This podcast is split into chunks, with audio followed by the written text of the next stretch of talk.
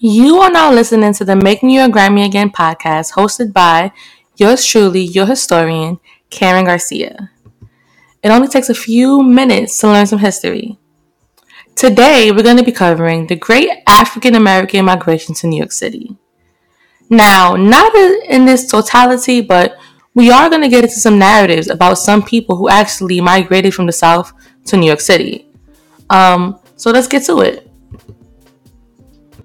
Now, before we get into the girth of the episode, I would like to encourage everyone to visit the Schomburg Center for Research in Black Culture in Harlem, New York.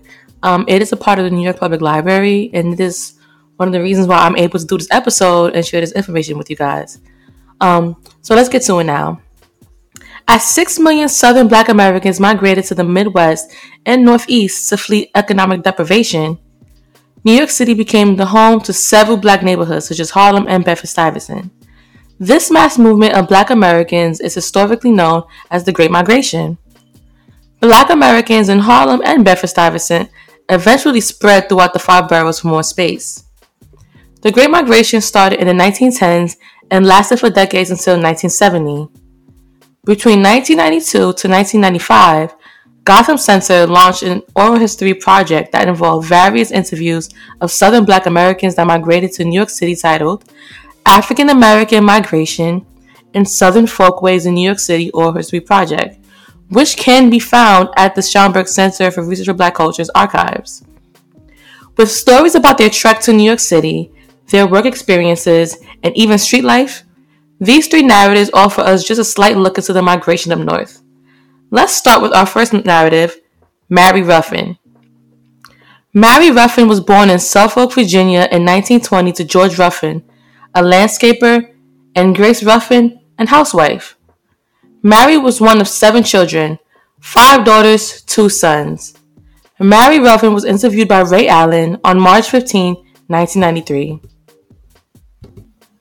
She moved to New York City from Virginia at the age of 20 in the year of 1940. Mary described in detail that she traveled to New York City from Virginia by bus.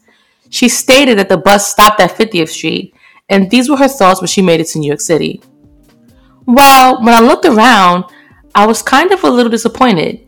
When you get up in these apartments, there's no front porch. We had been used to going out in the evening, and especially in the summertime. You stood on the porch until it's time to go to bed. There was no front porch, no back door.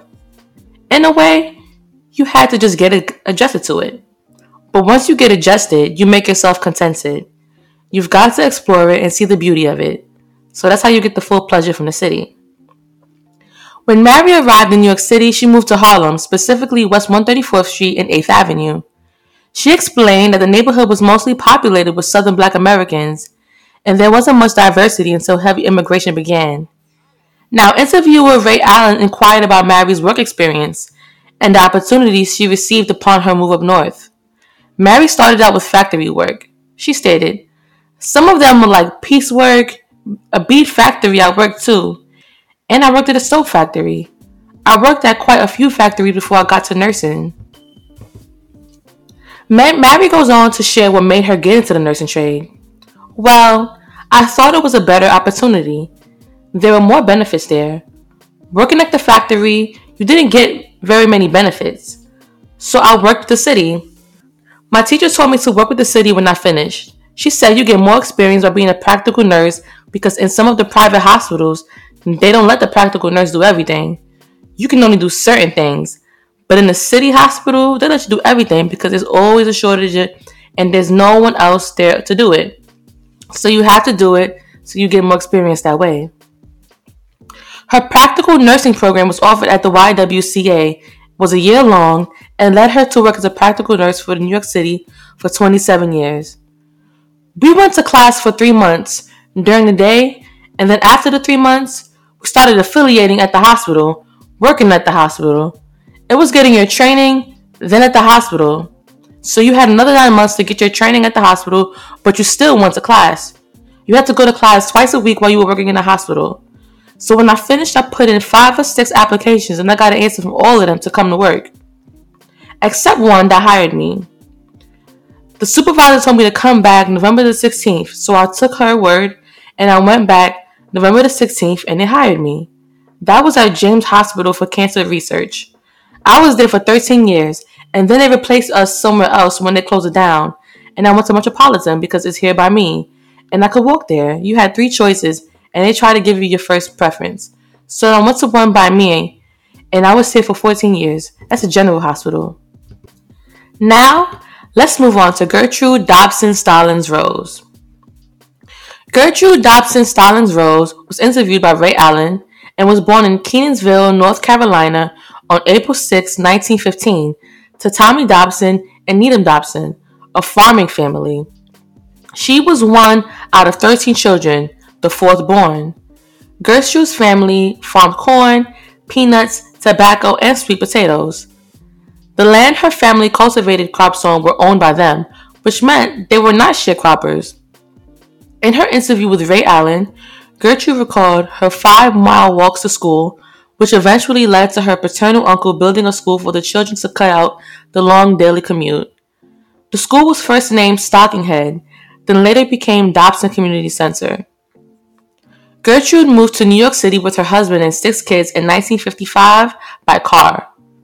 Her husband, William Henry Stallings, was a farmer. She stated the reason that she moved to New York City was because her sister insisted and already lived there. Gertrude explained that leaving the farm to work in the big city was scary. She stated, It was. It was difficult. But it was a thing that we had to do. We had to just go. When she arrived in New York City, all she cared about was work to provide for her family. Gertrude and her family moved to Kingston Avenue in Bed-Stuy, but eventually moved to 179th Stuyvesant Avenue. William worked in construction, and Gertrude worked in ba- a baseball cap factory. Gertrude stated that Bed-Stuy was a black and Puerto Rican neighborhood, riddled with crime that made her feel unsafe. Now, on to last but not least, James Saunders. James Saunders was interviewed by Ray Allen and was born in Bennettsville, South Carolina on January 11, 1941, to Mutt Graves and Rebecca Saunders, sharecroppers. James stated, My parents, my parents, they were farmers and they did sharecrop. You know what sharecrop means? Sharecrop, that means the farm. James stated that his aunt was already in New York City and called to have him sent up when he was 11 years old. He stated, Yeah, because my aunt called up and let her know that they wasn't treating me right down here. You know, because then I was living with my aunt. Then after I left my aunt, I started living with my uncle. So my uncle's wife used to mistreat us me and my sister. And so my mother found out about it, so she came down. My aunt sent me. My mom came down to get my sister, then my aunt sent me. James went into detail into how he actually made it to New York City. No, no, it was an old man they called Billy Frazier. He was like a cab driver.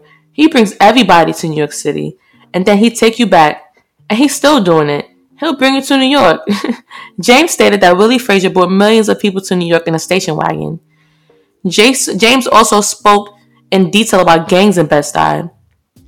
He stated, I would stay clear of that. When you come up from the South, you were told New York is bad. That's number one. New York is bad. You keep your distance. Although they were trying to make me get into a gang, I used to fight to protect myself and to protect my family. You know, because back then in them days, if you didn't join a gang, then they would, you know, do something with your parents. So I didn't like that. But they tried hard and I paid my dues in Brooklyn. I paid mine. He stated that the neighborhood was mixed in 1952 when he arrived. James lived on Gates and Tompkins Avenue in Bed-Stuy. James named some of the gangs in Bed-Stuy during the time the Choppers, the Bishops, the Buentos, the Stompers. At the time of the interview, James owned a bakery, but he did speak in detail about work experience. I used to work a little in fish and chips, a little small place. It wasn't bigger than his office. And you know, down in the basement, I'm cleaning the fish and I'm thinking in my mind, I said, one day I will have something bigger than this here. And that's how it started from. Because the guy, he never wanted me to learn, but his wife learned me how to, you know, working the cook and cleaning the fish and stuff because he got sick. James described the soul food he learned to cook for a mostly black clientele collard greens, peas and rice, fish, chicken, a little of everything, a little of everything. Now, the Great Migration to New York City helped create black neighborhoods that became megas. The narratives of these migrants help give us in depth looks into those who bravely fled the South for such opportunity and freedom from Jim Crow. Thank you for listening and check out makenewyorkgrimeyagain.com.